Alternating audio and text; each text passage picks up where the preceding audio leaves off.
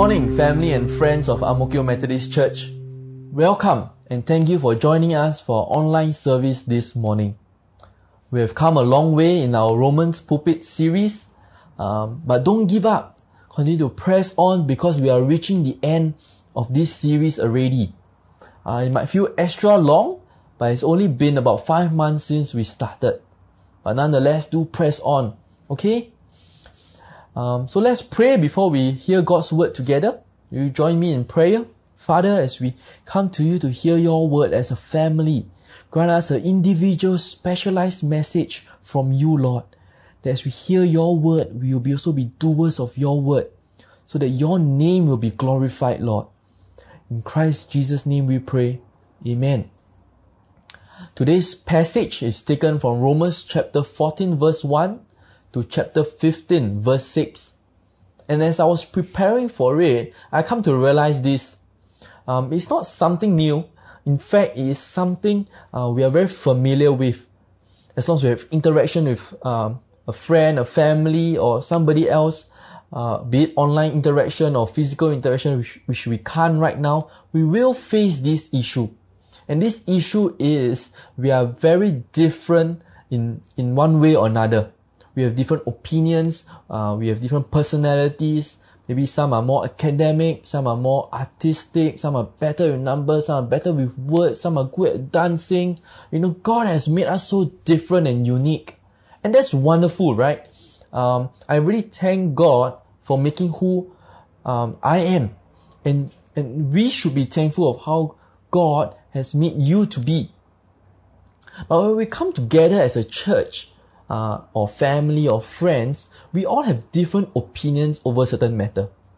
Right? So during this circuit breaker, uh, my wife and I always have this issue. You know, we scratch our head, pull our hair, you know, and always have to find an answer to this question. And the question is, what to eat for breakfast, lunch, or dinner? You know, we do not have uh, an answer at times you know um, maybe certain days he, she wants japanese i want western certain days we're okay with asians or local or things like that. We have different opinions uh, over a simple daily uh, activity right? What more the more complex ones?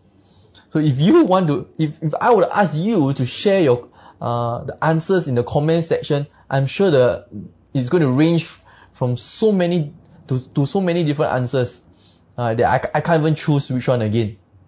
Right? And this problem of having a different opinion also happened in the time of Paul. The Jewish Christian and the Gentile Christians were in fact arguing with one another.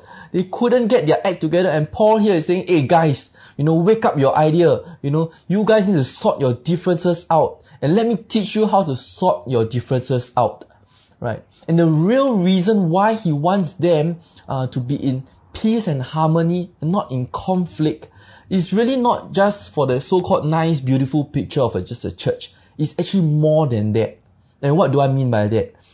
Um, it states in chapter 15 verse 5, May the God of endurance and encouragement grant you to live in such harmony with one another in accord with Christ Jesus, that together you may with one voice glorify the God and Father of our Lord Jesus Christ. The real reason why Paul wants them to stop arguing um, so is because that they can glorify the Lord with one voice. Right? Isn't that also what we want to do? We want to glorify God with one voice as a body of Christ. We want to glorify God. And let us see how we can do that. You know, we can really do that in just three different steps uh, or three different ways to glorify God with one voice. The first is to accept one another. The second is to not judge one another. And the third is to build one another up. So accept, do not judge, and build one another. And let's go straight into how we can start to glorify God with one voice through acceptance. Because acceptance is not is never easy. Um, but it's definitely the first step. Paul mentioned it in the beginning of our passage in chapter 14 verse 1 um, or even the earlier parts, I can't remember offhand, but also in the end of chapter 15, verse 6 or 7, uh, he mentioned about acceptance, which I feel the NIV use this word as a more modern word usage. Like I accept you um, as a person, I accept you as my friend. But in the ESV or NLT version, the word is welcome is used. Maybe some other versions have the word receive. Receive also can be used to try to rephrase welcome and accept. But what these words really mean is to allow someone um, to assess one's heart. Um, you, you open up your heart and receive, welcome and accept somebody into your heart so that you become friends with one another. So if I were to say I accept you or I receive you, it means I'm willing to be your friend. Um, Paul is calling the Christians in Rome to stop quarreling over differing opinions and be friends with one another, to live in harmony, to welcome each other with their from the bottom of their hearts, not just with their words, but from their hearts. But what were they arguing about if you if you were to ask, you know, what's what's wrong with them, you know, can't just get their act together? What were they quarreling about? Essentially, these two groups were quarreling about food and Jewish holy days. And when I mean food, doesn't mean that they were quarreling about which stall sells the best Hokkien mee or char kway teow, or for the younger people, which bubble tea shop sells the best bubble tea, or what kind of bubble tea is the best drinking bubble tea. You know, but Paul calls these two groups, he calls them the weak and the strong. Right? Not in physical strength, but in faith. He's calling those people who are weak, one group to be called weak in faith, and another group to those who are strong in faith. Generally, those who were weak in faith were the Jewish Christians, and the strong in faith were the Gentile Christians. Right? And here the, the Jewish Christians who were weak in faith, they were not weak not because they did not believe Jesus or his existence, but rather they were weak because of their conviction about what their faith allows him or her to do as compared to the strong in faith who were allowed to do such things. So for example, the weak refrained from eating meat and they celebrated the Jewish holy days as compared to the strong who do not who do eat meat and they do not celebrate the Jewish holy days. Right. Both groups have strong opinions and conviction about this matter, and they were quarreling non-stop, you know, judging one another, condemning each other. Um, and, and Paul calls a stop to this. But if you look at us, even as today we, we live in this um, modern society, we too have many areas that we are quarreling about in the church, right? Um, and it's nothing new. Uh, maybe you have your fair share of that too. We come from different background, different personalities, and of course, we have different opinions, right? The question here is not to change people to think alike, to speak alike, and to act alike. This is not what we want to do, but rather we want to accept them, receive them, and welcome them. Um, in other words, can we be friends with these people even though we have different opinions about such things? And here again, the reminder is that the opinions, the difference in opinion is not sinful in nature. Right? These different opinions are not sinful in nature. If they were sinful in nature, it's very clear cut. Right? But here it is not. Right? So let me move on to my second point. Paul not just asks us not to accept one another, but also not to judge one another. He says to both groups in Romans chapter 14 verse 3 to verse 4, let not the one who eat despise the one who abstains. And let not the one who abstains pass judgment on the one who eats. Uh, for God has welcomed him. Who are you to pass judgment uh, on the servant of another? It is before his own master that he stands or falls, and he will be upheld, for the Lord is able to make him stand. Another verse, why do you pass judgment on your brother? Or you, why do you despise your brother? For we all stand before the judgment seat of God. For it is written, As I live, says the Lord, every knee shall bow and every tongue shall confess to God. So then, each of you will give an account of himself to God. Just as Paul was speaking uh, to Christians in Rome, he was also speaking to us today. Right? We are not to despise and judge one another because all of us inevitably will be judged by God at the end of the day we will have to give an account to him personally. So instead of passing judgment, right, what we can do instead is to trans is to switch it, right, um, to what Paul wants us to do, which is to never put a stumbling block or hindrance in the way of a brother. And that is found in Romans 14, 13. Right? So not only we are called not to judge, but we're also called not to put a stumbling block or hindrance uh, to a fellow believer. And what do I mean by that? What's a stumbling block? A stumbling block um, is anything that causes another person to stumble, which means uh, to fall. And a hindrance is to trap someone, a fellow believer, into falling into sin. How might, how might that look like today for us? Let me illustrate, let me give you an example about maybe alcohol. Some people suddenly now awake, pay attention, you know, because alcohol, you know, but as you and I know as Methodist ministers and also for Holy Communion, uh, we do not partake uh, alcohol, we do not partake wine in our Holy Communion. And since today is also Aldersgate Sunday, I would like to remind us uh, that back then, John Wesley did not use wine in the celebration of Holy Communion was because he was actually ministering to former alcoholics. And by using wine, he might cause them to stumble um, and go back into addiction of alcohol. Mm. Hence, today we are still using grape juice instead of wine. Isn't that wonderful? Our uh, founder John Wesley advocated and practiced uh, this act of not stumbling a fellow believer.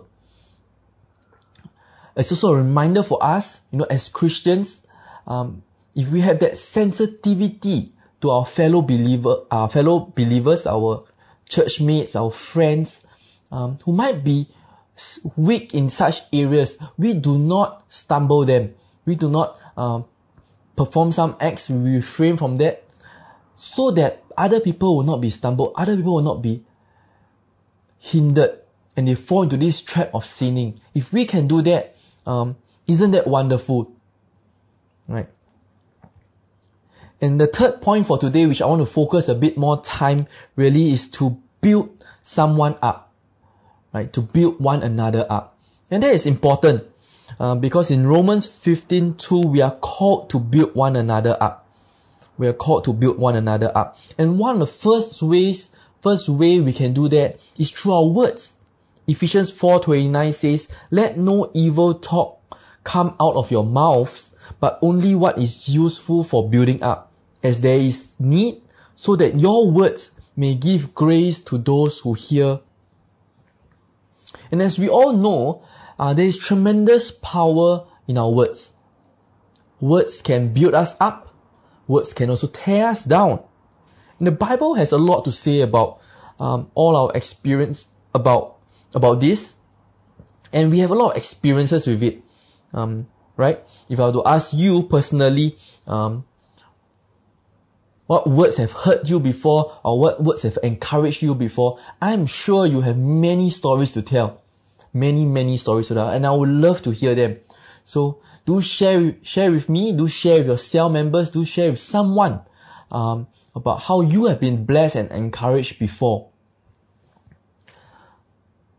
But in my short experience in church, um, in church ministry or Christian ministry, on numerous accounts I have heard of someone um, who have stopped coming to church because he or she has personally been hurt by some words.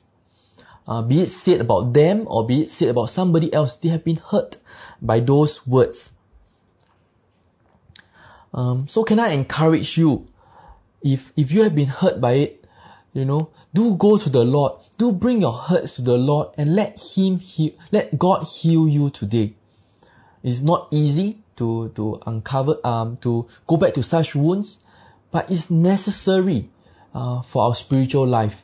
We need to go to God with our hurts and let Him, who is the healer, who is the physician, heal us of our wounds. Having said that, um, if we know the power of words that can hurt us and also can encourage us, can I encourage you today uh, to really share a positive word uh, to build maybe your cell leader up, your ministry leader, or even your spouse or, or children? Um, it's about time that maybe they need to hear an encouraging word from you today. 1 Thessalonians 5:11 says, "Therefore encourage one another and build up each other, as indeed you are doing. When we use our tongues to encourage one another, express our appreciation, help each other um, see God working in our lives. I think when we do that, we are we, we are helping God, helping others to see God in their lives. And it's important for that to happen. The second way uh, we can build somebody up is to encourage, is to walk in love with them. Uh, what do I mean by that? Uh, Romans 14, 14 to 15 says, I know and am persuaded in the Lord Jesus that nothing is unclean in itself, but it is unclean for anyone who thinks it unclean. For if your brother is grieved by what you eat, you are no longer walking in love. But by what you eat, do not destroy the one for whom Christ died. So as far as non-sinful things are concerned, Paul says, I know and am persuaded in the Lord Jesus that nothing in itself is unclean. He was not stating a personal opinion or preference about such things but was convinced uh, in the Lord Jesus that it is true. What he's saying is true. It is from the Lord Jesus himself. What does that mean to us today? Right? Um, uh, so if a Christian who is, is a care- who is careless um, use of his or her freedom causes other believers, other Christians to be in grief or hurt, this person, this Christian is no longer walking in love. And the best safeguard against grieving another believer conscious is really to do the opposite. Instead of hurting somebody, you are sensitive to the person's needs and you walk in love to build that person up. So if I give an example of what Christian freedom means, um, it's very much like walking on a tightrope. Um, as you know, when you walk on a tightrope, you have a balancing pole, right? you hold a balancing pole and you and you do your best to to walk across a tightrope. Um, on one end of the pole is love, and on the other end is Christian freedom. We need to have a right balance of it so that we do not stumble somebody else. We do not grieve or hurt another believer. It's only when we balance love and Christian freedom. Uh, Martin Luther sums it up very nicely a Christian man is the most free Lord of all, subject to none. A Christian man is the most dutiful servant of all, subject to all. See, friends and family, we are all immensely free in Christ. We have the freedom in Christ to do um, what He wants us to do. But we also are born, we are also in bondage, but we are in bondage of love, love for one another love to our fellow believers, and love to build them up. And to, and, and one of the, these ways is to walk in love. The third way to build somebody up um, is to not destroy uh, or tear down the work of God. And Romans 14 20 to 21 says, Do not, for the sake of food, destroy the work of God. Everything is indeed clean, but it is wrong for anyone to make another stumble by what he eats. It is good not to eat meat or drink wine or do anything that cause your brother to stumble. But do not destroy the work of God. Do not destroy the work of God. Here Paul is saying that in order to build another person up, you must not tear down what God has been building. And in this sense, it's the physical building, the spiritual building of a fellow believer that God has been doing and God will continue to do. Um, for example, if a child or a baby infant first arrive at home, parents will be very mindful of sharp edges, scissors, any object that will harm the child. If the child is careless or like, you know, uh, accidentally knocks his head against the furniture, we are very mindful of such things. But as the child grows up to become more matured and more independent, the parent will generally relax his rules, um, allow for maybe a scissors to be lying around, or even for the child to use the scissors for art and craft purposes. Um, likewise, a young Christian need to have a stable fellowship, a stable group of matured believers, uh, so that the young Christian can grow, grow up um, to be matured Christians too.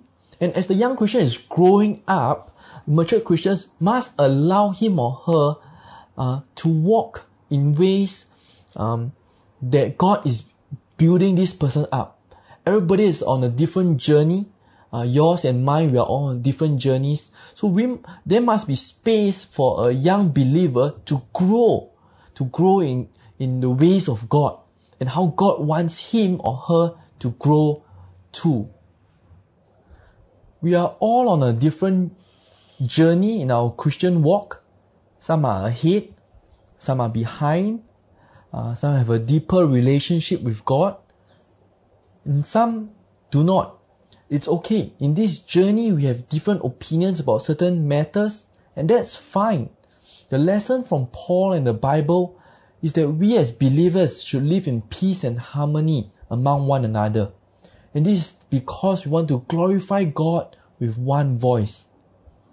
And to do so, we need to accept one another as friends uh, from the bottom of our hearts. Uh, let us not judge one another and cause another believer to stumble and fall into sin. Instead, let us build one another up through our words and even our actions.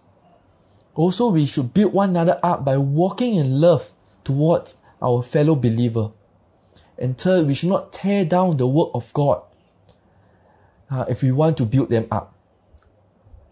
So with all these steps, I my prayer is that you will continue to persevere on um, to build this body of Christ up together as a family, as an Ang Methodist Church family. Will you um, put in all that you can to build one another up? And I pray that you will, because the Bible will convict us. The Word of God will convict our hearts uh, to be aligned with one another. So will you join me in prayer as we as we align our hearts and our minds to glorify God?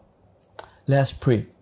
Father, as we come to you as a body of Christ, as a church, as fellow Christians, Lord, we ask that you align our hearts and our minds and even our spirit as one, Lord, one in, in unity, one in harmony, one in peace with one another.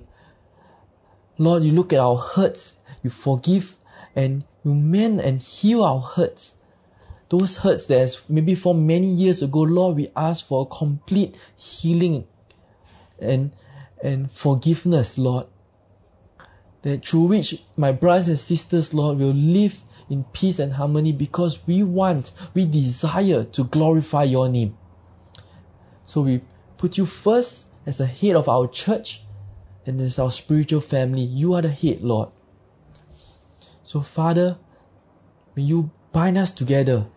In Christ Jesus' name we pray. Amen. Thank you, family. Um, I hope I can see you real soon. Um, but in the meantime, do stay safe. I pray that God's word will continue to encourage you as you read them, as you meditate on them during this circuit breaker. May you be blessed uh, by God's word today.